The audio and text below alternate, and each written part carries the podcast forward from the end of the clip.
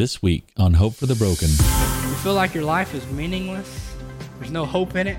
Let me remind you this morning, church family, that He is faithful to establish you with purpose. Because He doesn't make junk and He doesn't call people to nothing. He will establish you. So stop freaking out that life isn't falling into place. Stop thinking that it's not going to be good enough, it's not going to work, because He's got you.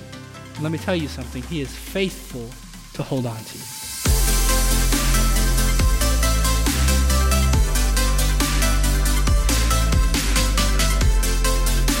Welcome to Hope for the Broken, the audio podcast ministry of Trinity Baptist Church in Mount Pleasant, Texas.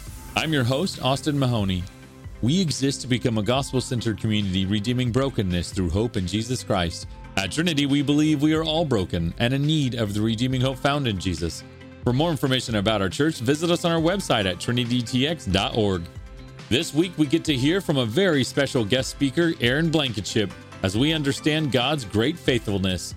Here's Aaron Blankenship with his message entitled Faithfulness. If you have your Bibles this morning, go ahead and open up to Hebrews chapter 10. Hebrews chapter 10. Uh, so I'll tell you just a short story about this morning. About a week ago, I get a text from Micah, the worship leader, and he says, Hey, uh, is there any chance that maybe you might be talking about faithfulness next Sunday? I was like, Well, Actually, yes. Why? He said, Sweet. That's exactly what our set list for worship is kind of geared towards is faithfulness. Isn't that really cool how the Lord can orchestrate even the smallest of details, like our worship fitting together with the text that we're reading? That's cool. That's just the God that we serve. But I want to ask you this morning, you, you just saying, Great is thy faithfulness. You saying, I'm standing on your faithfulness. What does that even mean?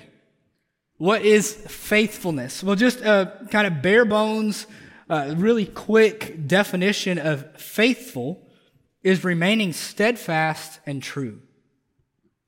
Remaining steadfast and true. So, as you're singing a moment ago, you're singing, Great is your steadfastness, O God.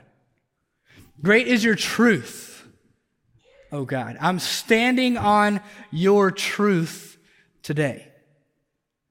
That's pretty good there. I think you could build a whole sermon on that right there alone. That's good stuff. So, as we read this passage this morning, I want you to think about that. Uh, every time that we talk about faithful, it's remaining steadfast and true. So, like I said, we're in Hebrews chapter 10 this morning. I'm going to start us off in verse 16. Let's read this uh, this morning. It says, This is the covenant that I will make with them after those days, declares the Lord. I will put my laws on their hearts and write them on their minds. Now, we're going to go quite a bit farther than that this morning in the text, but I want to stop there because there's some pretty crucial things that I want to make sure that you pick up on. He says at the beginning of this in verse 16, This is the covenant that I will make with them after those days, declares the Lord. What is those days? What days uh, is the author referring to here? That's the days of the old law the law of Moses when uh, you had to come to the temple or the tabernacle. And uh, is anybody else grateful you didn't have to bring a cow with you to, to church this morning? I mean, I am. I'm pretty grateful that I'm not having to stand next to an altar and fill in for Pastor Chris this morning, um, taking out cows and sheep and doves. That would be rough, wouldn't it? Aren't you so grateful that Christ came and that that old law has been done away with? And now we have a new covenant. Those days refers to the old covenant under the law where sacrifice had to be made annually in order to bring forgiveness of sin. But we see here that the Lord says, I will put my laws on their hearts and write them in their minds. What, what does that mean to put the laws on their hearts and write them in their minds? That's a promise of the indwelling of the Holy Spirit to believers. Isn't that good? That's right. Yeah, thank you. Somebody drank some coffee this morning. That's good. I like it. No, but we have a promise here that he's going to make a covenant with us. Do you know what a covenant is? A covenant is not a contract. We get that confused and misstrued pretty often. We think, oh, well, God has this contract drawn out of if we will do this, then he's going to do X, Y, Z. No, we see here that he says, This is the covenant that I will make with them. Let me tell you what a covenant is. That's where one party agrees to do something regardless of what the other party does.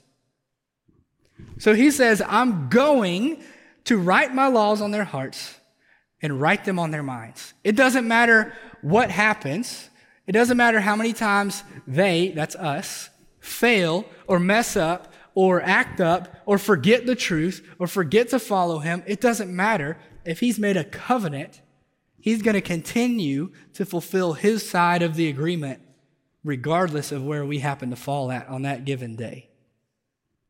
That's faithfulness, folks. Remember, faithfulness is remaining steadfast and true. The Lord says, I will write my laws on their hearts. I will put my laws on their hearts, excuse me and write them on their minds. That's the Holy Spirit.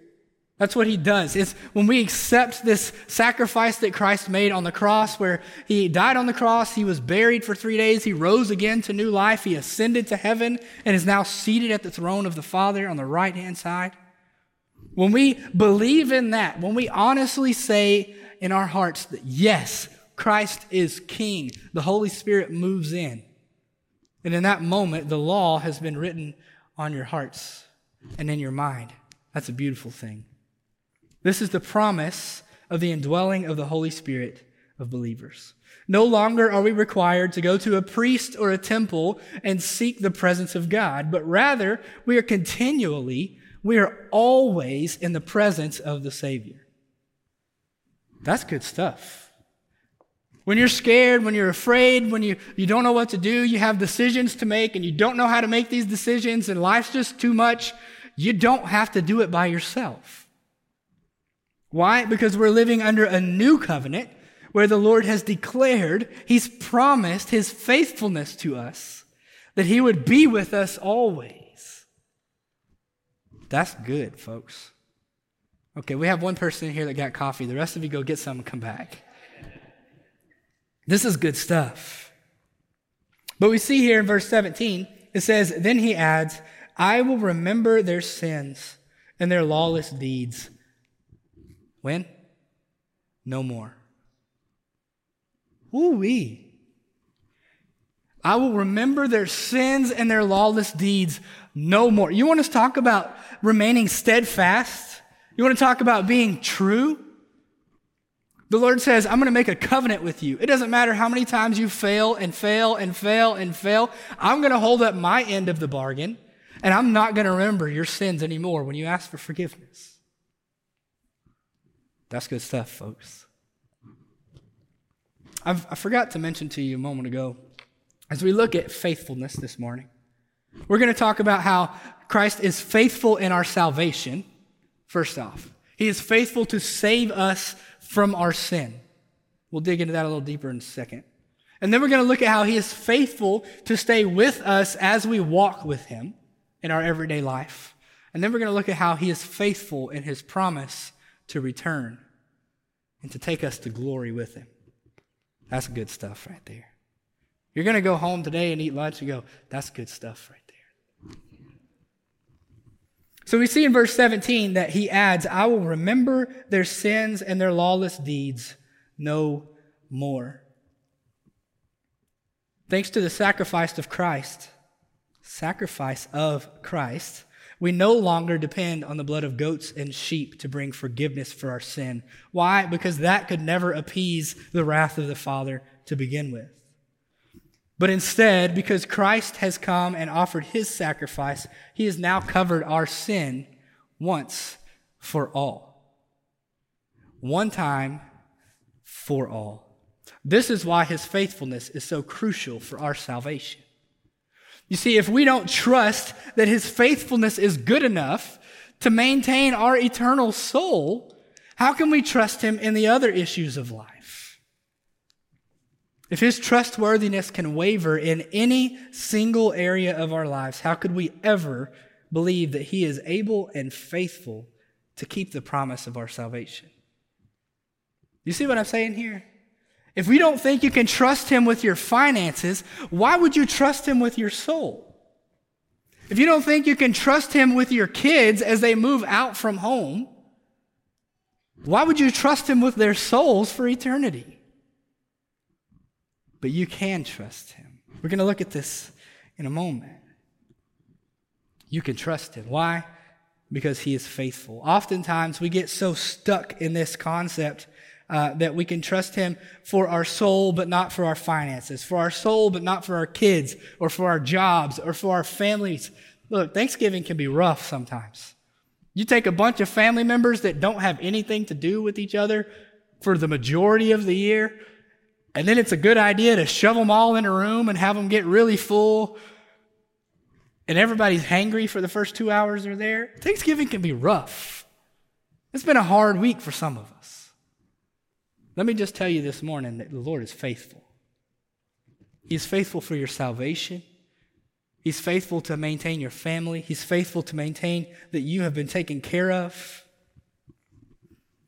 I don't know why we think we can trust Him with our soul, but not to clothe us better than the flowers of the field. I don't know why we think we can trust Him with our soul, but not to feed us better than the birds. Look, you can trust this Savior who created the universe.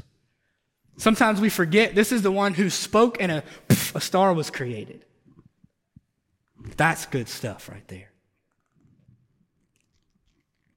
He made some dirt and he breathed in it, and man was created. He took a rib and formed it, and woman was created. This is the God who says, This is the covenant that I will make with them. After those days, the old law has gone, Jesus has come, we're in the new days. Declares the Lord, I will put my laws in their hearts and write them on their minds. And then he adds, I will remember their sins and their lawless deeds no more. 2 Thessalonians 3 3 says, But the Lord is faithful. He will establish you and guard you against the evil one. You ever get caught in this rut, kind of, of trying to make it? Like, fake it till you make it type thing? I got to do this. I got to grin and bear it. I got to make it work because I have to establish my family. I have to establish myself. I have to make something of myself. Well, I'm sorry to bust your bubble, but according to 2 Thessalonians 3 3, that's not your job.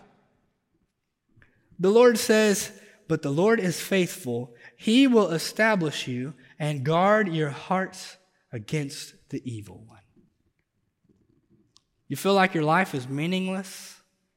There's no hope in it. Let me remind you this morning, church family, that He is faithful to establish you with purpose. Because He doesn't make junk and He doesn't call people to nothing.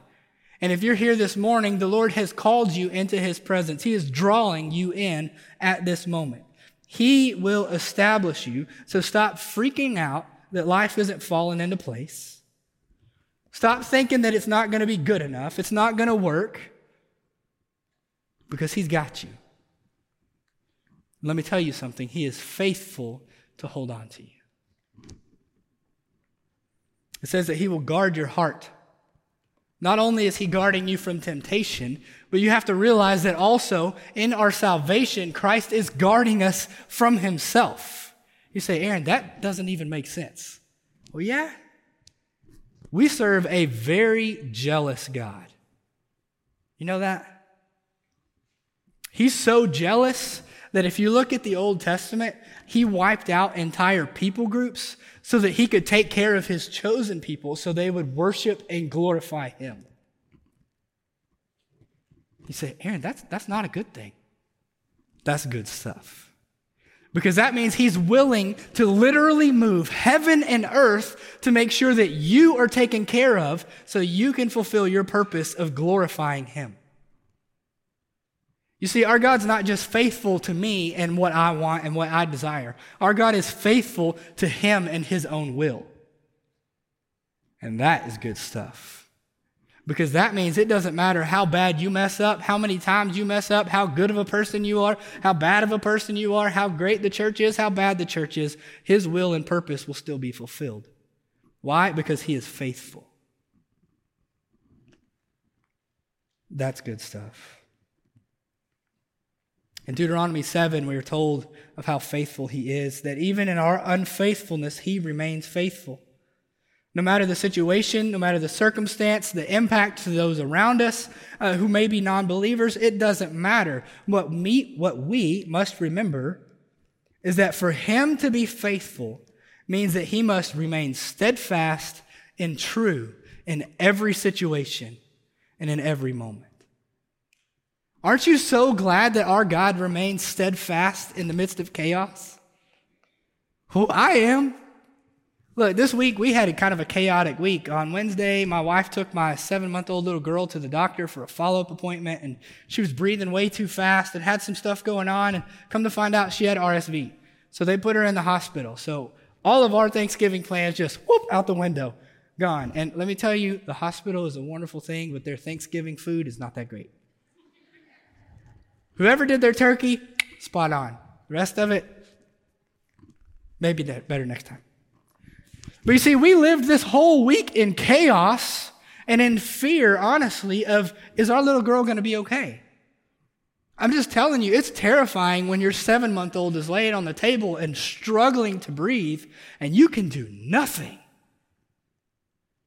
But do you know how wonderful it was for me knowing that I had to stand here this morning and try and convince you that we serve a faithful Savior that does what is best for His will no matter the circumstances? As I'm standing there watching my seven month old not be able to breathe, I was reminded, Aaron, it's, it's going to be okay. And let me tell you this morning, my wife and seven month old are sitting at the house watching this service on, online because she's doing great.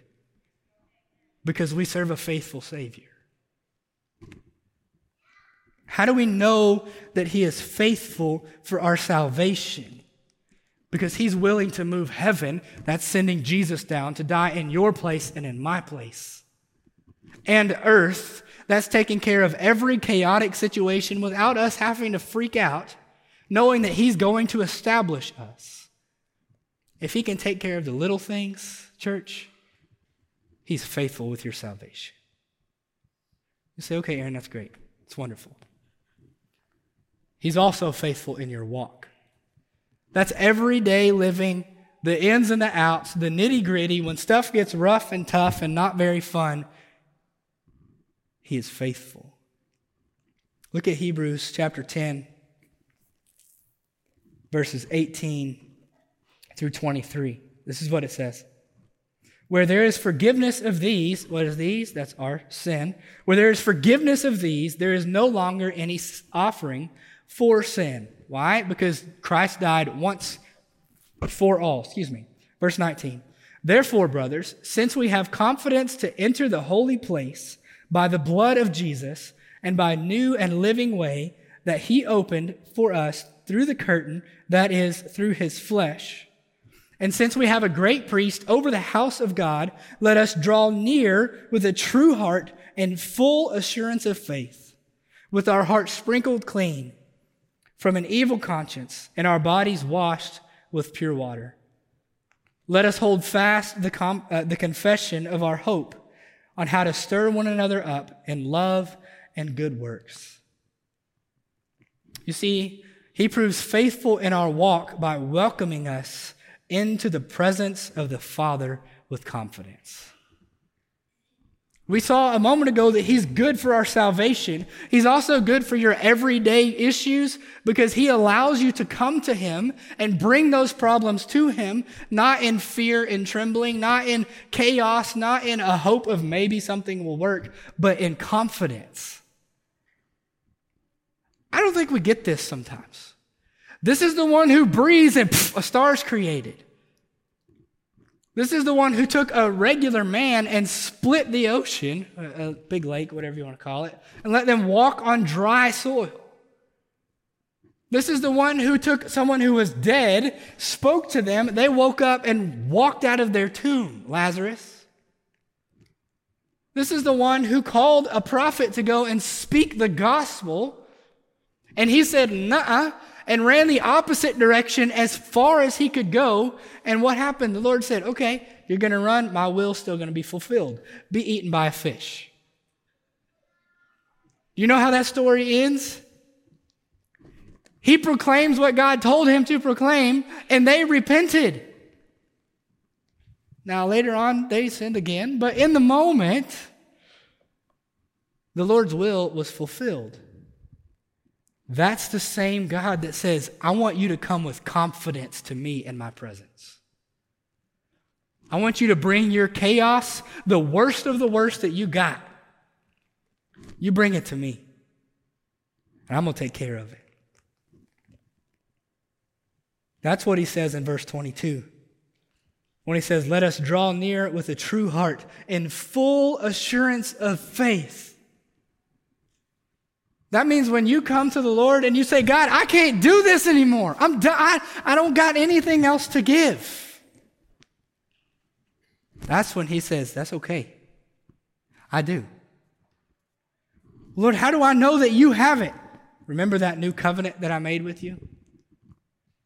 Remember when I said I would write my law on your heart and I would write it on your minds?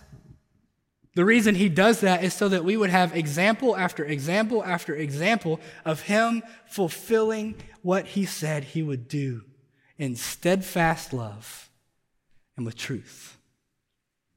Look, church, this morning we serve a faithful Savior. He's not only faithful for your salvation, He's faithful in your everyday walk. The nitty gritty, the good, the bad, the ugly, He's there. One of my favorite passages in all of Scripture is when Moses is approaching the burning bush and the Lord speaks to him and says, Hold up, buddy, uh, kick him sandals off. Can you imagine? You're walking up to this bush that's burning. You realize you're fully aware this is God. And the first thing he's going to say is, Take your shoes off. You're like, Really? Of all the things you could have told me, Lord, of all of these things, you're worried about my shoes. Yeah. That's because this is the creator of the universe, and he wanted to make sure that when we read that text, we knew that we could approach him with boldness and confidence, but we also need to remember who he is. He is God and God alone. But he calls you to meet with him. That is faithfulness. We see that he is faithful in our salvation. We see that he is faithful in our walk. We see that he is a great priest over the house of God.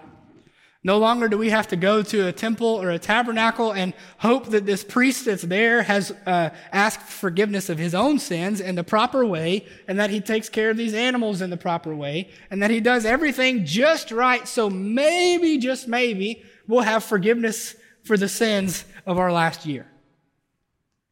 But instead, under the new covenant, because he is faithful, now we have a high priest who is seated next to the Father who speaks on your behalf and mine.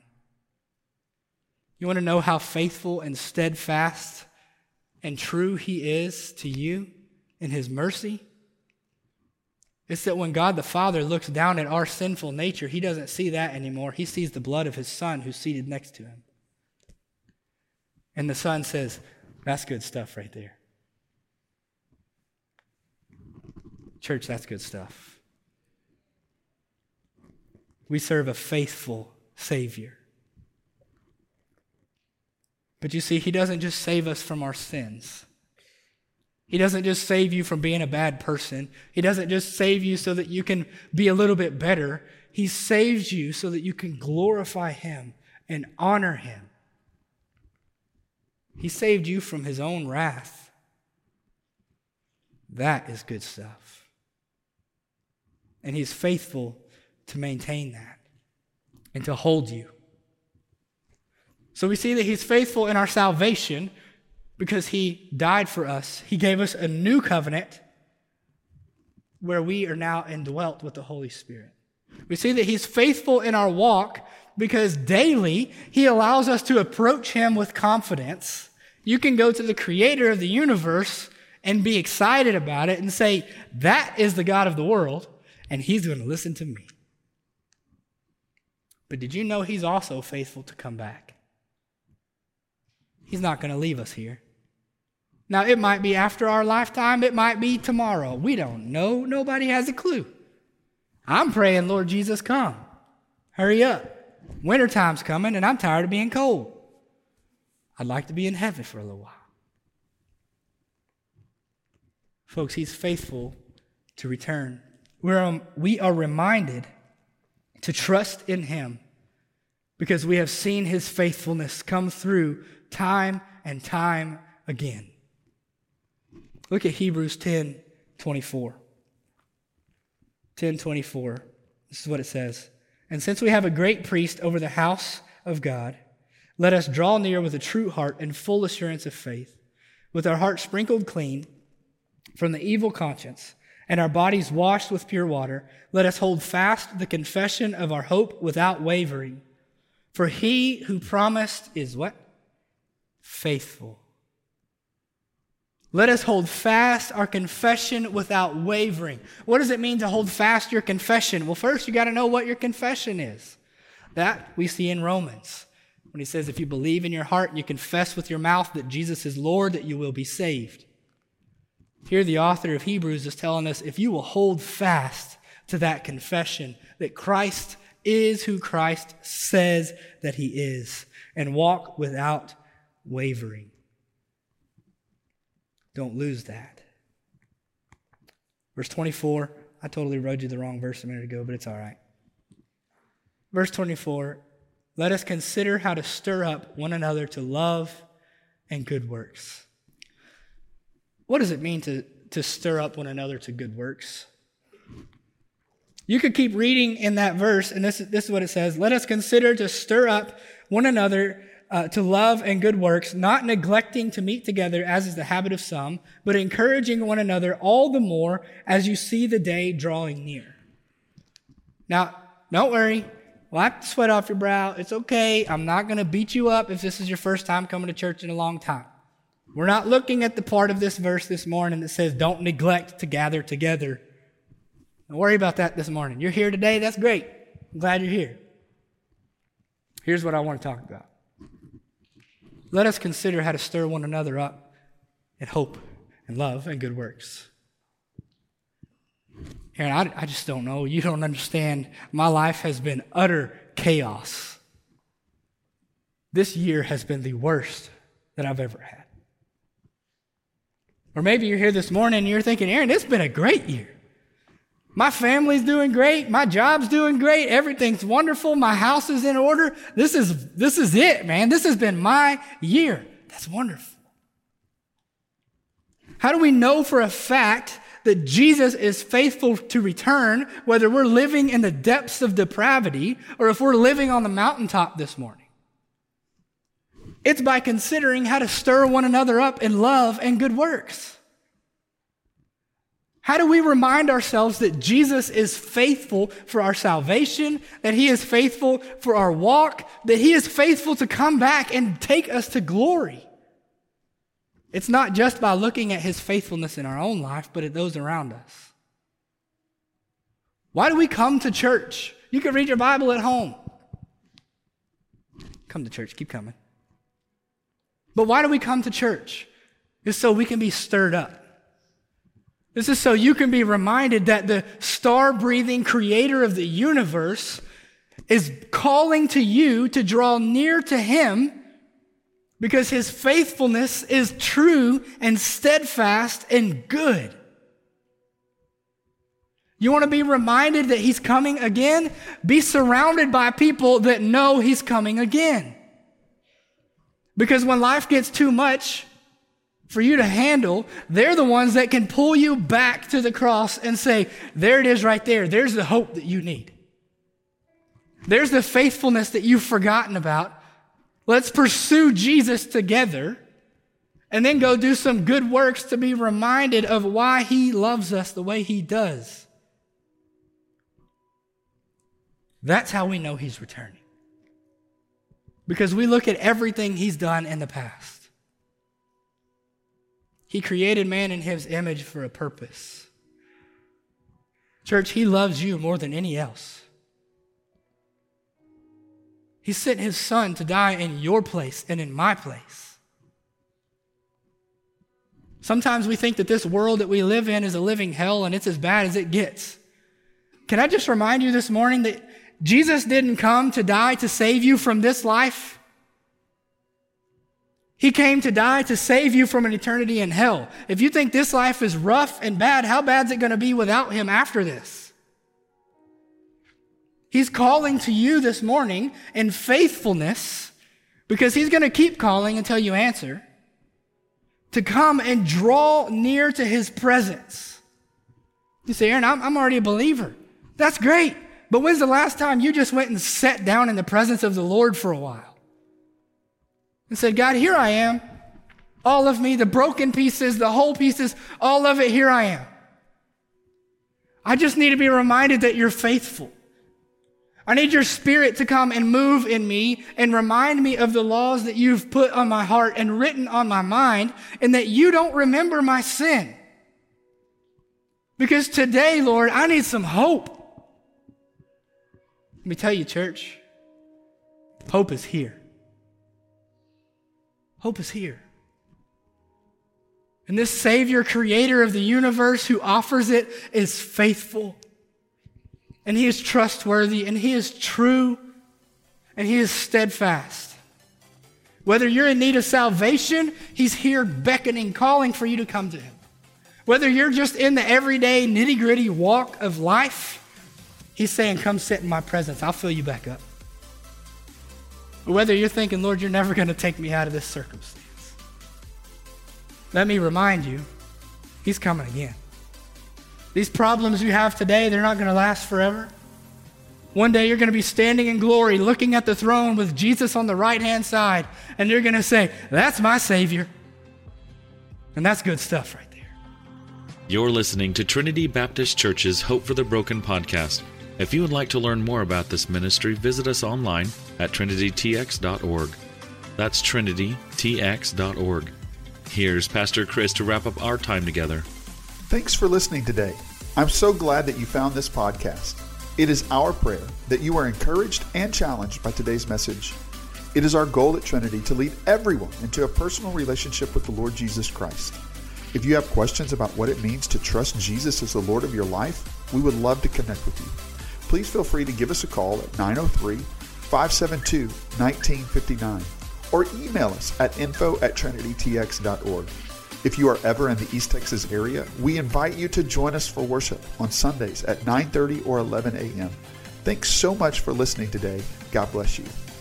We pray that you have experienced hope today. If you would like to support the ministries of Trinity Baptist Church with a financial gift, you can do so by giving online simply log on to trinitytx.org and click the Give tab. Be sure to join us next week as we look into God's Word on Hope for the Broken.